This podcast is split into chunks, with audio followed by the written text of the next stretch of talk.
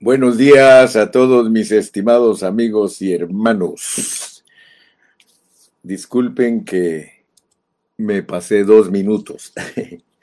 Estaba aquí escribiendo algunas notas. Ustedes saben que el hermano Carrillo siempre está escribiendo notas debido a que si uno no escribe, se le olvida. Entonces mejor uno escribe y escribe para que no se le olvide. Saludos, saludos a todos. Saludos a toda la gran República Mexicana, a todos los hermanos de Centroamérica, a todos los hermanos de Sudamérica, a todos los hermanos de Estados Unidos, de Europa y de las islas del Caribe. Aleluya. Lo prometido es deuda. Yo les dije que hoy, debido a que el tema se presta, estoy tratando de terminar de hablar de Josafat. Y con Josafat surgió algo que nos ha tenido ocupados. O sea que con Josafat surgió el asunto de buenos malos y de malos buenos. ¿Verdad que sí? Entonces, hoy vamos a dilucidar algunas situaciones que para los cristianos son nudos a veces. Son marañas, dijo alguien. Son cosas que no se pueden explicar muy fácilmente. Eh, nosotros, gracias a Dios, que ejercitamos nuestro espíritu cuando estamos estudiando la Biblia.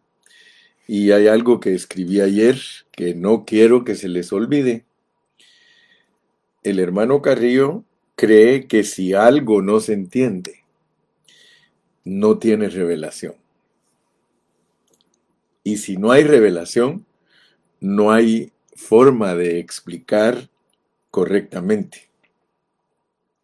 No va a haber pureza en nuestros labios y entonces no vamos a poder ayudar a los que quieren conocer a Dios en una forma sencilla, pero profunda. Eso es lo que yo siempre creo, que a Dios se le conoce en una forma sencilla, pero profunda. Dios no es un Dios superficial, Dios es un Dios que para muchos es complicado, pero cuando uno se humilla, cuando uno se baja, así como a Pablo tuvieron que bajarlo del caballo, tuvieron que botarlo, hermano porque es hasta que Dios lo bota a uno de todos sus conocimientos que representan un trono humano, porque el conocimiento humano es un trono en el que el hombre está sentado, y es hasta que Dios lo bota a uno de ese trono que uno puede verdaderamente saborear la pureza de la palabra. Entonces, hoy, debido a que nosotros somos buenos malos, eh, o sea que eso tiene que ver en la forma que, que Dios nos puso aquí en la tierra. Porque no vas a entender cómo te puso Dios aquí en la tierra si no disiernes. Y le doy gracias a Dios, ¿verdad? Porque el 2023 para mí fue de gran bendición. Yo no sé si para ti fue de gran bendición. Pero para mí, Dios me hizo parte de su aparato crítico. Escúchame bien, por favor. Porque tienes que entenderme. Tienes que entenderme, hermano, porque yo para eso te explico todo despacito, despacito. Si tú no me entiendes a mí, tú no has recibido la revelación que Dios ha depositado en el hermano José Gilberto Carrillo. Dios ha depositado en mí revelación de la palabra de Dios. Y quiero decirte, Nunca he presumido que todo viene de mí o que todo me lo dio Dios a mí. Eso, eso es un orgullo. No. Yo honro las fuentes de donde yo he aprendido. Y te voy a decir esto porque como buen cristiano, yo respeto mucho a los hermanos del recobro pero tengo un problema con la manera que ellos manejan la revelación. porque ellos creen que ya por medio del hermano Watchman Nee y Witness Lee está dado lo último y que ya no hay más. Pues yo quiero decirte que yo tuve una visitación de Dios en el año 2023, en donde Dios me abrió a mí la escritura respecto a lo que es crear, hacer y formar. Yo no lo aprendí eso con ninguno de ellos, pero yo los respeto a ellos como mi aparato crítico. Y de eso es lo que yo te quiero hablar en esta mañana. Porque llegué al punto de Génesis 1.26. Hagamos al hombre. Hagamos al hombre. Y quiero para eso decirte que he indagado he buscado. Y para entender esa expresión de Génesis 1.26, no vayas a creer que es cualquier cosa. Esa expresión de hagamos al hombre, entonces dijo Dios, hagamos al hombre. Si nosotros no ponemos atención a lo que Dios nos está revelando, hermano, nosotros nos vamos a quedar cortos en la revelación divina. El plural hagamos en la frase hagamos al hombre de Génesis 1.26 tiene una larga historia de interpretaciones desde los tiempos precristianos. Antes de que existieran los cristianos, ya se discutía qué quiere decir hagamos al hombre. ¿Qué indica ese plural nosotros en esta enigmática frase? ¿Debería de cambiarse al singular o de hecho tiene un significado plural? Sí tiene un significado plural. Su intención de expresar esto, Dios, fíjese que algunos creen que es un discurso entre dioses, con minúscula, o entre Dios y seres celestiales, o entre Dios y los elementos de la tierra. Fíjese pues, póngame atención, estoy diciendo lo que en la historia se ha venido discutiendo y creyendo de esa frase, hagamos al hombre. Algunos dicen que es un plural de majestad, otros dicen que es un plural de deliberación o algún plural de plenitud. O sea que esas propuestas durante toda la historia deben de tener nuestro análisis crítico. Ya usted me ha oído lo que he dicho de aparato crítico. Cuando yo le hablo a usted de aparato crítico, esa es una expresión que usan los teólogos.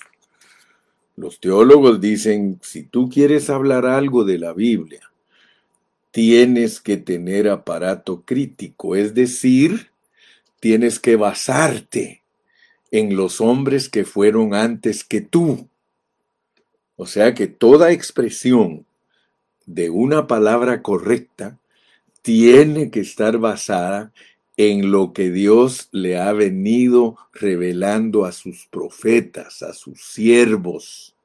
Eso se llama aparato crítico, cuando tú te basas en todas tus enseñanzas a personas que Dios usó para ir abriendo la brecha, para ir abriendo el entendimiento de los cristianos. Ahora, fíjate lo que ha sucedido en la historia por no seguir ese aparato crítico. Los individuos se van por su propio lado miles de siervos de Dios se han ido por su lado en vez de respetar el aparato crítico, porque Dios usa a hermanos, usa hombres para revelarle a sus hijos, tanto del Antiguo Testamento como del Nuevo Testamento, lo que hay en su corazón. Dios quiere dar eso al corazón de todos nosotros. Y Él no quiere que nosotros breguemos sin revelación. Dios nos ha dado su revelación para que nosotros ayudemos a los hermanos. Y vuelvo a repetir, yo en mi vida estudié en Guatemala con el doctor Ríos Paredes, con mi pastor, el hermano Oscar Benavente. Así fui adquiriendo mi creencia, mi fe. De oírlos a ellos, mi fe fue creciendo. Pero cuando vine a Estados Unidos, yo conocí los escritos de Watchman Nee, los escritos de Witness Lee y los escritos de muchos siervos americanos. Para mí, todos ellos son nuestro aparato crítico, porque inclusive hay cosas que Dios le reveló a unos que fueron antes que ellos, pero no les reveló lo que les reveló a ellos que fueron después, porque la revelación de la palabra de Dios es progresiva. Desde que Dios decidió darle al hombre su conocimiento, Él empezó a dárselo despacito, despacito. Por eso nosotros los creyentes somos como la luz de la aurora, que va en aumento hasta que el día es perfecto. Y en la Biblia la revelación divina está tipificada con la luz por eso hay una mujer que está bañada de sol, con la luna bajo sus pies y con las estrellas alrededor de su cabeza. Entonces quiere decir que esa mujer que representa a todos los hombres y mujeres de fe desde Génesis hasta Apocalipsis, son personas a, las que Dios les dio luz. Las estrellas era cuando el panorama estaba muy oscuro la luna, cuando ya Dios dio la ley. Por eso las estrellas y la luna eh, y, unidas a, Cristo son el pueblo de Israel que recibió la ley de Moisés. Y así sucesivamente se nos presenta que la mujer esa tiene, está bañada de sol, también cubre a todos los eh, cristianos del Nuevo Testamento, porque cuando Cristo vino, Él es el sol de justicia. Entonces, Gracias a Dios que entendemos, pues, que a toda la gente que Dios le ha dado revelación divina está representada por los astros. Por eso los astros no aparecen en el primer día de la creación, sino hasta el cuarto día, denotando o indicando que la revelación viene después de que se ha pasado por una etapa de primer día, segundo día, tercer día y al llegar al cuarto día aparecen las luminarias. Ya cuando Dios empieza a revelarse en una forma más eh, completa. Por eso el tercer día representa la resurrección y ya Cristo en resurrección es exhibido como el sol de justicia porque entonces ya puede entrar en todas las personas y, eso hace que la mujer esté bañada de sol. Muy bien. Entonces, no se te olvide que lo primero que queremos dejar bien claro es que nuestras interpretaciones vienen de un aparato crítico. O sea que el hermano Carrillo se ha basado en todas las enseñanzas de esos hombres. Y por eso es que les dije al principio que estamos yendo más allá del recobro, más allá, porque el recobro es como un inicio para que uno aprenda eh, cómo Dios lo saca a uno de rudimentos, pero luego después de que uno sale de los rudimentos, y de hecho yo acepto con toda claridad que el recobro ayudó a miles de cristianos a salir de los rudimentos de Cristo y buscar la perfección. Pero muchas cosas no nos las enseñó ni Watchman Nee ni Whitney Lee y Dios nos las ha dado a nosotros. De lo más vil es lo que Dios usa para avergonzar a los sabios. Siempre cuando Dios le va a revelar a alguien, algo a alguien, se lo revela a los don nadies. Por eso yo aquí estoy delante de ustedes como don nadie, como una voz que clama en el desierto donde se empezó a secar. Al principio el recobro no tenía ninguna división, pero hoy está dividido en cientos de pedazos. Lo que ellos predicaron al principio de no dividir el cuerpo, ahora ellos lo practican. Entonces se perdió lo que se eh, empezó bien, porque así hace Dios. Todo empieza bien, pero Él lo corrompe para demostrar que el corazón del hombre es malo. Entonces, amado hermano, entendiendo esto, es que yo quiero explicarle a usted esa frase que ha ocupado a muchos en la historia, hagamos al hombre. Hagamos al hombre. Y quiero leerles estas notitas que tengo aquí para que usemos aparato crítico para entender esa frase hagamos al hombre. Mire, los eruditos judíos realizaron para el rey Ptolomeo la versión corregida de las Sagradas Escrituras con la traducción haga. Ellos, esos eruditos judíos, eh, ellos eh, pusieron en la traducción de las escrituras para el rey Ptolomeo, le pusieron en singular.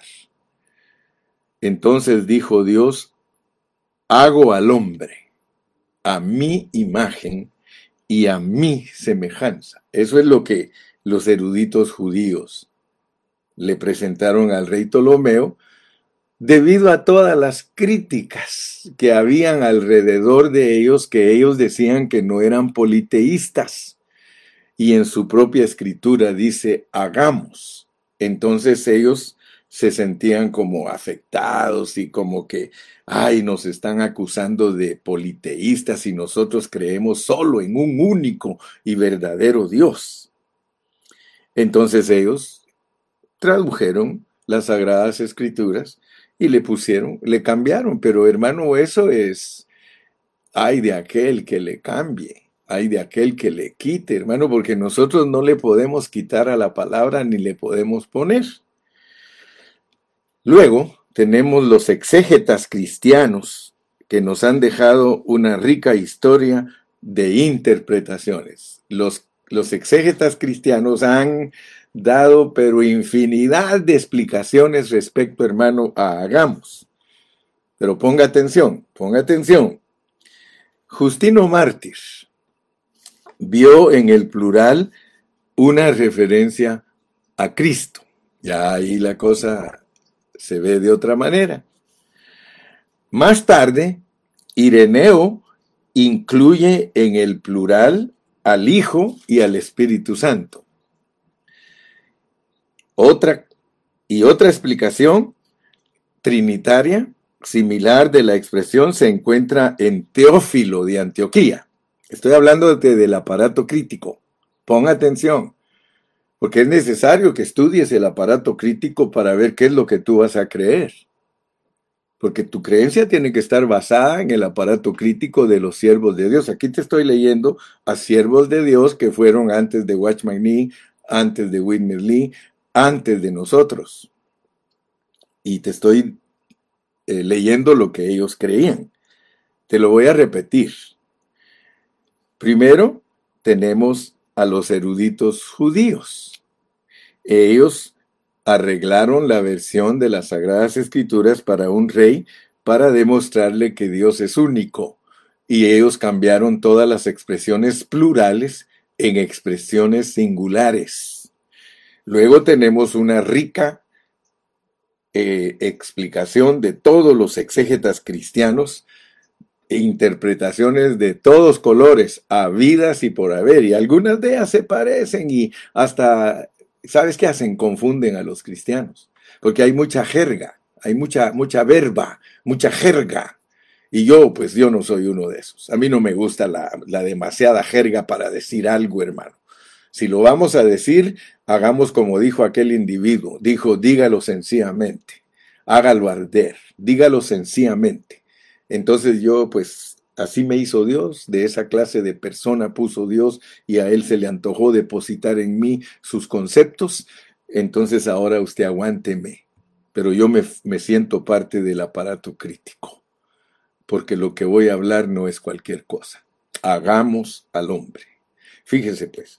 Entonces decíamos que los judíos eh, eruditos, ellos cambiaron la, pluralidad, la plura, plura, pluralidad, pluralidad por la singularidad.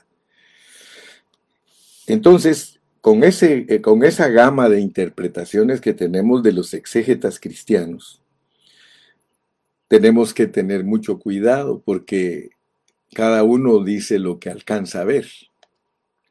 Pero más tarde ya tenemos a un Ireneo, vaya usted a, buscar a, Ireneo, él incluye el plural. Ireneo incluye el plural y él dice que cuando Dios dijo hagamos, que está hablando él como Hijo y como Espíritu Santo. Esa es una explicación. Otra explicación es una explicación trinitaria, similar de la expresión se encuentra en Teófilo de Antioquía, porque Teófilo dijo que la Trinidad tuvo, un, eh, tuvo una reunión eh, para hablar de la creación del hombre. Tertuliano incluye en el plural la actividad del verbo encarnado. Fíjese pues cómo va cómo van recibiendo cada uno de parte de Dios la revelación. O sea que Tertuliano dice que en esto de hagamos al hombre tiene que ver Cristo. En resumen, hermanos, en resumen, en la iglesia primitiva, la interpretación predominante entendía el plural como expresión de la Trinidad de Dios o la Trinidad de Dios. ¿Me explico?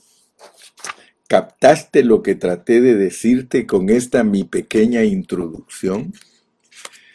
De que el aparato crítico más aceptable fue el de los siervos de Dios que siempre estuvieron ocupados en leer y leer y leer y explicar la palabra de Dios. Y por eso es que tenemos allí a Justino Mártir, a Ireneo, eh, tenemos a, a Teófilo y a Tertuliano. Estamos usando cuatro siervos de Dios que Dios los usó para que estuvieran explicando la verdad de Dios. Ese es nuestro aparato crítico. Y yo sé que algunos, pues, como no han estudiado con nosotros, a veces las expresiones que usamos las ignoran. Pero los que están siempre estudiando con nosotros, ellos no las ignoran. Ahora vamos a la materia, pues, vamos a la Biblia, porque les dije yo que todas mis interpretaciones no solamente son bajo un aparato crítico, sino que son hermenéuticas. O sea que el hermano Carrillo interpreta Biblia con Biblia. ¿Ok? Eso es lo correcto. Es la única manera de no errar, usando la palabra de Dios. Entonces, como ya ustedes han oído mi explicar de Isaías 43.7, que se los voy a traer a colación. Isaías 43.7 dice, todos los llamados de mi nombre, para gloria mía, los he creado los formé y los hice. Vuelvo a repetir, este versículo es de Amillón. Ya algunos hermanos me han copiado y dicen, hermano, aquí hay un versículo de Amillón. Todos los llamados de mi nombre para gloria mía los he creado, los formé y los hice. De acuerdo a mi aparato crítico, que es Isaías en este en este caso, Isaías me enseña a mí que Dios a todos los que llevan su nombre, los judíos llevan el nombre del Señor, Israel, y los cristianos llevan el nombre del Señor, Cristo. ¿Ok? a todos nosotros, Él, para que seamos su expresión a todos los llamados de mi nombre, de mi nombre, para gloria mía, o sea, para que Él sea expresado. Los crió, los formó y los hizo. Y esto es lo que Dios nos reveló a nosotros en este ministerio. Él nos reveló lo que es con, en pureza ser creados, hechos y formados. Y eso tú te vas a dar cuenta que te va a abrir tu entendimiento para que el recobro sea ensanchado, sea crecido. ¿Ok? Por eso te digo, yo respeto, respeto al que está, yo tengo mis pies sobre los hombros de todos los que han sido antes de nosotros, pero nunca he creído que ya terminó Dios de revelar. No, Él va a dejar de revelar nunca. Toda la eternidad, hermano, vamos a estar recibiendo revelación de Dios. Eso que te ayude para aliviarte y creer la pureza de Dios. Fíjese pues, todos los llamados de mi nombre para gloria mía los he creado, los, los, los formé y los hice. Aquí hay tres verbos tres verbos. Está el verbo vara, que es crear. Está el verbo uh, asaj, A-S-A-H, asaj o asa, que es para formar. Y está el verbo yatzar. Dice mi hermanita Alejandra, yo les envío estos mensajes a los hermanos que conozco del recobro. Pásaselos, pásaselos hermano, porque Dios quiere que nos voten del caballo. A veces somos muy orgullosos y creemos, oh, nosotros ya estamos fuera de Babilonia y esto y aquello, hermano, y todavía están participando de Babilonia. Babilonia es confusión, hermano. Entonces Dios nos quiere purificar y por eso nos está dando esta palabra en estos tiempos. Mire, aquí en este capítulo 43 y 44 de Isaías, queda bien claro, bien claro, que Dios a nosotros nos ha creado, nos ha hecho y nos ha formado. Y esto lo hago con mucho énfasis porque es la única manera que tú vas a entender el hablar divino en muchas cosas que todavía no hemos entendido. No hemos entendido. Si lees en el 43.1, Allí dice, ahora así dice Jehová, creador tuyo, oh Jacob, y formador tuyo, oh Israel. El 44.2, mira lo que dice. Así dice Jehová, hacedor tuyo y el que te formó. Fíjate, aquí están los tres verbos si tú unes hermenéuticamente el capítulo 43 con el capítulo 44 de Isaías, tú encuentras que aquí está Dios como creador, creador como formador y como hacedor. Creador, formador y hacedor. Entonces, si Dios te revela a ti que Él te creó, que Él te formó y que Él te hizo, Pídele que te revele cómo funciona eso en tu ser tripartito. Porque tiene que ver con tu ser tripartito. Gloria a Dios, hermano, que Watchman fue usado por Dios para mostrarnos con toda claridad lo que es el espíritu y el alma y el cuerpo del cristiano. Ustedes saben que la mayoría de teólogos en la historia no pudo dilucidar esa situación, no pudo aclararla, pero Dios usó al hermano Watchman Nee hasta 1900 años después de que él se fue al cielo. Hubo un hombre que Dios le dio la claridad, 1900 años, porque el hermano nació allá por el año 1922, 25 por ahí y vivió 50 años y murió en una cárcel en 1972. Y Dios a él lo usó para que explicara cómo funciona el espíritu del hombre, cómo funciona el alma del hombre y cómo funciona el cuerpo del hombre. Yo les he recomendado, les he dicho, compren el libro El hombre espiritual. Ese libro les va a ayudar para que Dios les abra su entendimiento. Entonces, mi amado hermano, ¡ah, qué rico es esto, hermano! Esto es delicioso, porque las tres cosas están en Génesis y quiero que tú las veas. En Génesis 1.26, en Génesis 1.26 dice, entonces dijo Dios, hagamos al hombre. Ahí está la expresión yatzar. Yatzar. Yatzar es hacer. Dios dijo, hagamos al hombre. Entonces aquí hay una parte del hombre que la tienes que entender en la que Dios se expresa de él como plural. Fíjate, esto es muy significativo. Dios aquí se presenta como plural. Hagamos al hombre. Pero mira lo que dice el 27. Creó Dios al hombre. Creó Dios al hombre. Cuando Él dice que lo crió, Él no dice creamos o creemos o criemos al hombre. No hay plural. Y luego el versículo 7 del capítulo 2, entonces Jehová Dios formó al hombre del polvo de la tierra. Mira, tampoco dice formemos al hombre. Entonces tú debes de estar bien clarito, bien clarito de lo que es. Fíjate que yo les he hablado a muchos de esto y se los he predicado mil veces y cada vez que lo explicamos dicen, wow, yo no había visto lo que dijo hoy el hermano Carrillo. Estoy seguro que muchos de ustedes no lo habían visto. Ahora veámoslo pues porque en la repetición está el aprendizaje. Amén, hermano Lalito. En la repetición está el aprendizaje. Entonces dijo Dios, hagamos al hombre.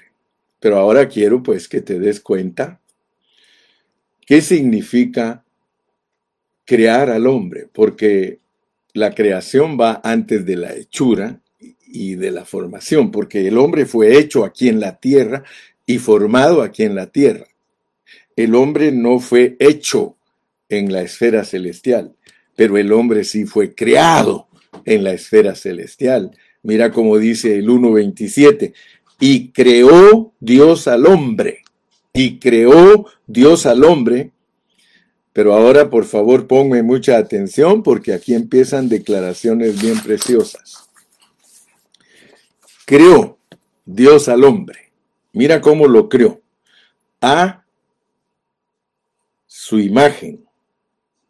Fíjate pues, cómo lo creó. A su imagen. A imagen de Dios lo creó. Y repite. Fíjate que repite. Que Él creó al hombre a su imagen a, imagen de Dios lo creó. Varón y hembra los creó. Fíjate pues, aquí, aquí hay, un, hay una revelación divina escondida. Creó Dios al hombre, a su imagen. Fíjate que no dice que lo creó a su semejanza, dice que lo creó a su imagen. Y de una vez nos dice lo que es la imagen. Dice que la imagen a la cual creó Dios al hombre. Es a la imagen de un varón y una hembra. Varón y hembra. Fíjate pues, lo creó, lo creó. Dios creó al hombre a una imagen, a la imagen de él. Ahora, si tú lees Colosenses 1.15, ahí te dije, te dice quién es la imagen. Dice, él es la imagen del Dios invisible, el primogénito de toda creación. Ay, mi hermano, ojalá que Dios te abra, tu entendimiento, hermano. Muchos creen que Adán es la creación de Dios y por eso es que te estoy diciendo todas estas cosas. En la Biblia, Adán no aparece como la creación de Dios. Adán aparece como la hechura y formación de Dios. Adán, el esposo de Eva terrenal, él es hechura y formación de Dios. pero hay algo que fue creado antes que Adán. Fíjate qué tremendo, hermano. Vuelve a leerlo conmigo. Dice, Él es la imagen del Dios invisible. Este, este versículo es paralelo a Génesis 1.27. Creó Dios al hombre a su imagen, a imagen de Dios lo crió, varón y hembra los creó. Y ahora viene Pablo y te dice en Colosenses que el Señor Jesucristo es la imagen del Dios invisible, varón y hembra, varón y hembra. Entonces aquí Dios te quiere revelar una creación que fue en la esfera espiritual. En la esfera espiritual Él hizo un hombre, que es Él mismo. Gloria a Dios, hermano. Por eso lee mi folleto que escribí de la preexistencia, porque la mayoría de teólogos creen en la preexistencia de Cristo, pero no creen en la preexistencia de la iglesia. Y si tú aprecias la revelación divina y entiendes que Cristo es la imagen del Dios invisible, tú te vas a dar cuenta que tú eres parte de Dios en Cristo. Porque si Cristo es la imagen del Dios invisible y la imagen de Dios es varón y hembra, cuando Dios se autocrió en Cristo Jesús, allí estabas incluido tú. Por eso siempre los he puesto a leer Efesios 2.10, hermano. Oh, mire qué maravillosa es esta palabra, hermano. Se da cuenta que muchas cosas usted todavía no las había discernido y Dios se las está revelando, como me las reveló a mí, porque la revelación se recibe por gracia para ser dada por gracia. Esas no son revelaciones para que el hermano Carrillo sea campeón, no, hermano. Es para que su iglesia su esposa sea su expresión. Aquí el, meollo del asunto, la carga del hermano Carrillo es que todos nosotros entendamos lo que Dios se ha propuesto en nosotros. Entonces, fíjese, Efesios 2.10, hermano, eso es precioso, mire cómo dice, porque somos hechura suya en Adán, somos hechura suya, creados en Cristo Jesús. Aquí te da las dos cosas. El apóstol Pablo sí sabía lo que yo estoy hablando. El apóstol Pablo sí sabía todo esto que hasta hoy nos lo está dando Dios a nosotros. Por, dice, porque somos hechura suya. Hagamos al hombre. Creados en Cristo Jesús a su imagen. Varón y hembra. Cristo Jesús es varón y hembra, hermano. Cristo Jesús es y por eso cuando Dios nos da la metáfora de Adán teniendo a Eva como su costilla, es Cristo teniéndonos a nosotros dentro de Él. Nosotros eternamente estamos en Cristo. Por eso dice, de modo que si alguno está en Cristo, nueva criatura es. Nosotros somos una nueva creación y la nueva creación es la que contiene a Dios. Adán no está como nueva creación, hermano. Ese es el primer Adán, el postrer Adán, que el postrero siempre es primero. Entonces yo espero en Dios, hermano, que tú estés ejercitando tu espíritu, porque aquí en mis notas, mira lo que puse. Dios en Cristo. Dios en Cristo. Puse creación. Creación, una pareja. Cabeza, Cristo. Cuerpo, la iglesia. Y creó Dios al hombre a su imagen, a imagen de Dios lo creó, varón y hembra los creó. ¡Wow! ¡Wow! Dios en Cristo, hermano. Entonces, en creación, una pareja. Ahora vamos en hechura. Ahora vamos en hechura, porque mi punto es que tú sepas distinguir cuándo Dios está hablando de peras y cuándo está hablando de manzanas y cuándo de naranjas porque regularmente nuestra enseñanza es pera naranja, pera naranja o, o, pera manzana o manzana pera, lima limón, o sea que, que, nosotros, hermano, nosotros somos tremendos, somos muy tremendos por ser descuidados, por ser descuidados. Ok, entonces ya viste lo que es la creación. La creación es Cristo y la iglesia. Esa es la creación delante de Dios. Se llama en la Biblia el nuevo hombre.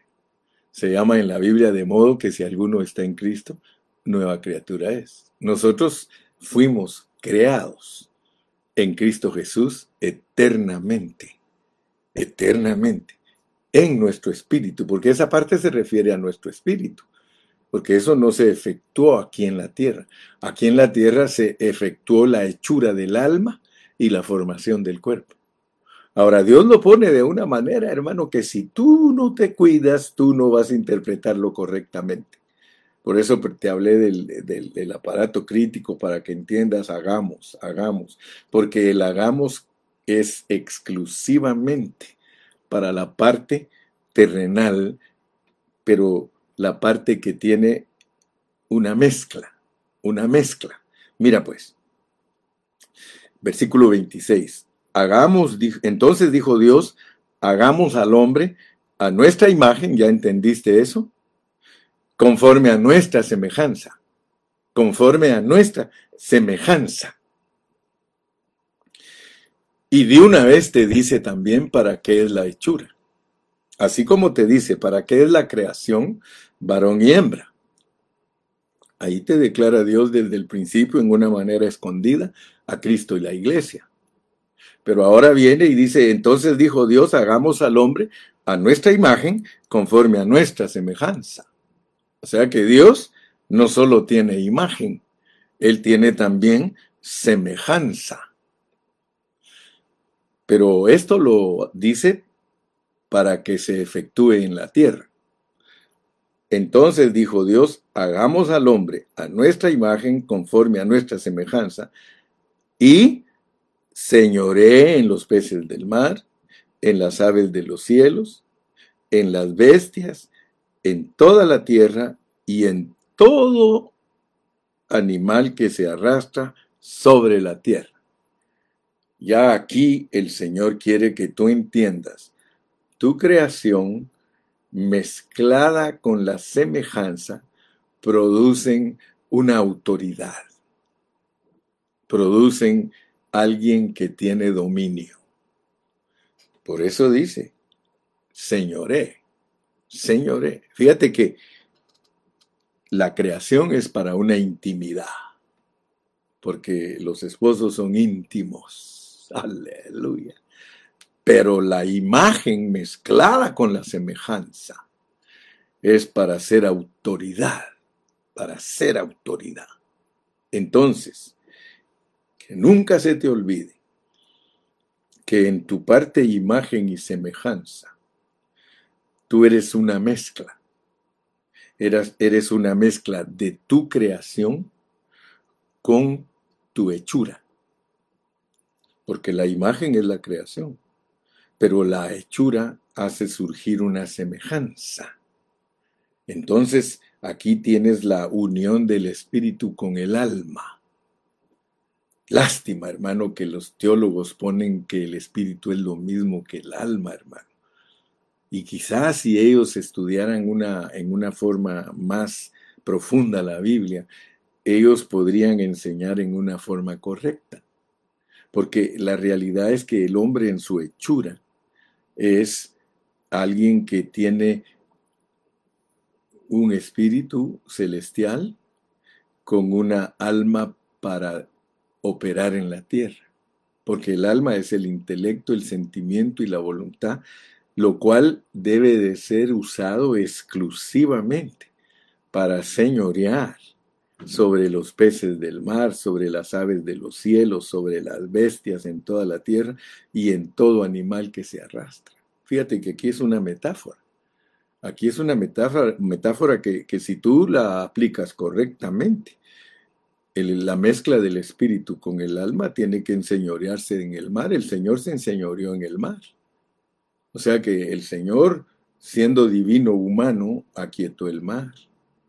El Señor, siendo divino humano, Él sujetó a todos los demonios, las aves de los cielos. sujetó a todos los países y los sujetará manifiestamente en el milenio las bestias que son los gobiernos humanos. Aleluya, hermano.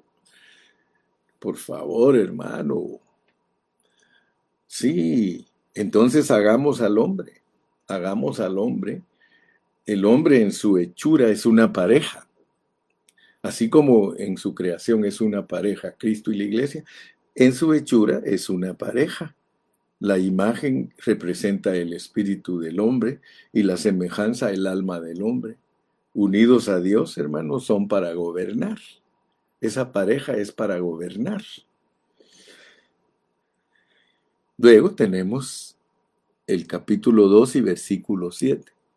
Entonces Jehová Dios formó al hombre del polvo de la tierra y sopló en su nariz el aliento de vida. Mira qué lindo es esto, porque en el cuerpo, en el cuerpo, el soplo, el soplo, en el cuerpo, o sea, en el muñeco de barro, al poner en el muñeco de barro el espíritu que es la parte creada, aparece en él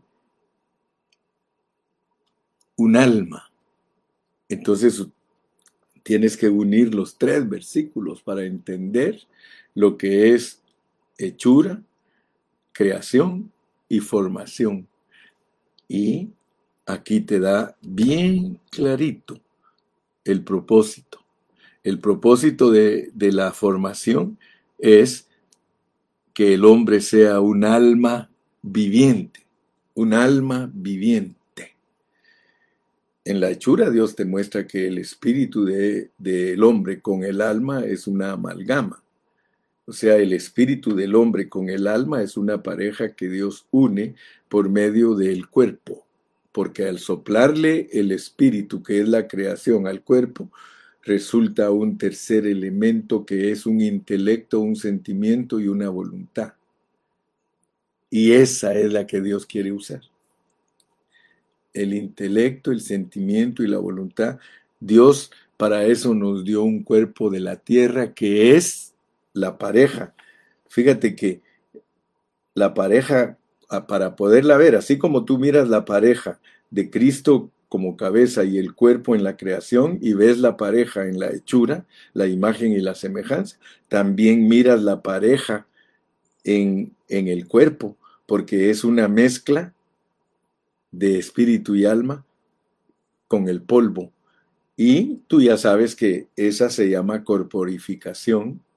Y en la corporificación, Dios se la da al hombre para que lo exprese eternamente glorificado. Glorificado. Así que nosotros no solo necesitamos regeneración en nuestro espíritu, transformación en nuestra alma, sino que también necesitamos la semilla del cuerpo para que se produzca en nosotros una habitación eterna. Ese es el edificio que tenemos nosotros en el cielo. Ese es el edificio, el cuerpo glorificado. Muy bien, mis amados, entonces yo creo que entendimos en esta mañana lo que es hagamos.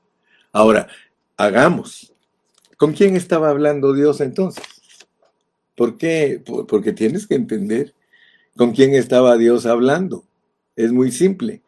Usando nuestro aparato crítico. Usando nuestro aparato crítico. No para decir lo que nosotros pensamos, sino usando, hermano, a estos siervos de Dios, a Teófilo, a Irineo, ¿sí?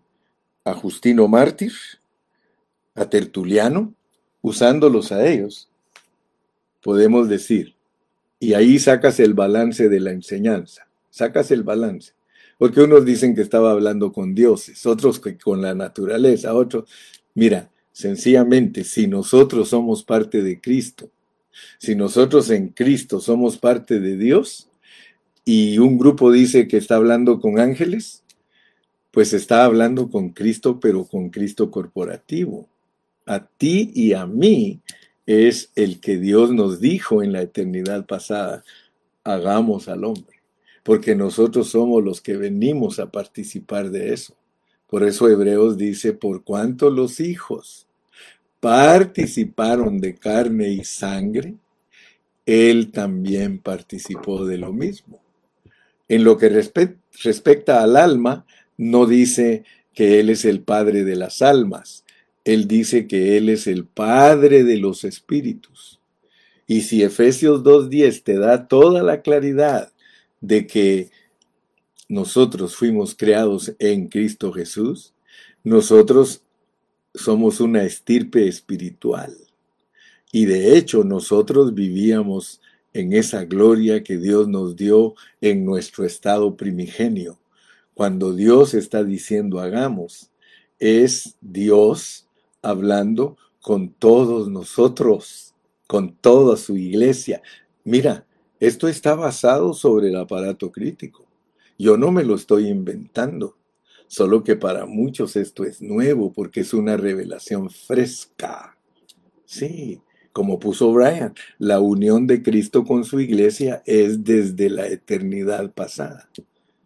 Si tú fuiste creado en Cristo Jesús y como espíritu, como ángel, a semejanza de ángel, estabas con Dios y muchos ponen que él estaba hablando con ángeles. ¿Qué ángeles tienes que puedes poner con derecho de que él los tome en cuenta y que diga hagamos al hombre? A los que les dio su plan para venir aquí. A todos nosotros nos dio su plan. Dice Efesios capítulo 1 que nosotros somos bendecidos con toda bendición espiritual en los lugares celestiales en Cristo Jesús. Entonces nosotros somos con los que Él habla. Nosotros perdimos esa comunión desde que el diablo nos engañó allá, perdimos esa comunión y entonces venimos aquí descomunicados por cuanto todos pecaron, están destituidos de la gloria de Dios. Pero gracias a Dios que en Juan 17, antes de irse, el Señor Jesús dice, glorifica a tu Hijo, glorifica a tu Hijo con la misma gloria que tenía antes que el mundo fuese. La iglesia, hermano, es gloriosa en su estado primigenio, se corrompe, pero Dios la restaura. Ahora me vas a entender más en mis términos. Que Dios te bendiga, Dios te guarde. Si Él nos permite, seguimos el día viernes. Ya el viernes vamos a entrar al rey Joram, así que prepárate para el viernes para empezar a escuchar acerca de Joram, pero creo que Josafat nos dejó muy, muy bendecidos. Amén, hermano. Despídete. ¿Por qué no nos dices adiós? ¿Por qué no te reportas? Repórtate. Dice Jorgito, la gloria, la expresión de Dios y en su Hijo. En la eternidad pasada, dice mi hermanita Ali, en la eternidad pasada, en la esfera espiritual, fuimos creados en Cristo con su misma gloria. Amén.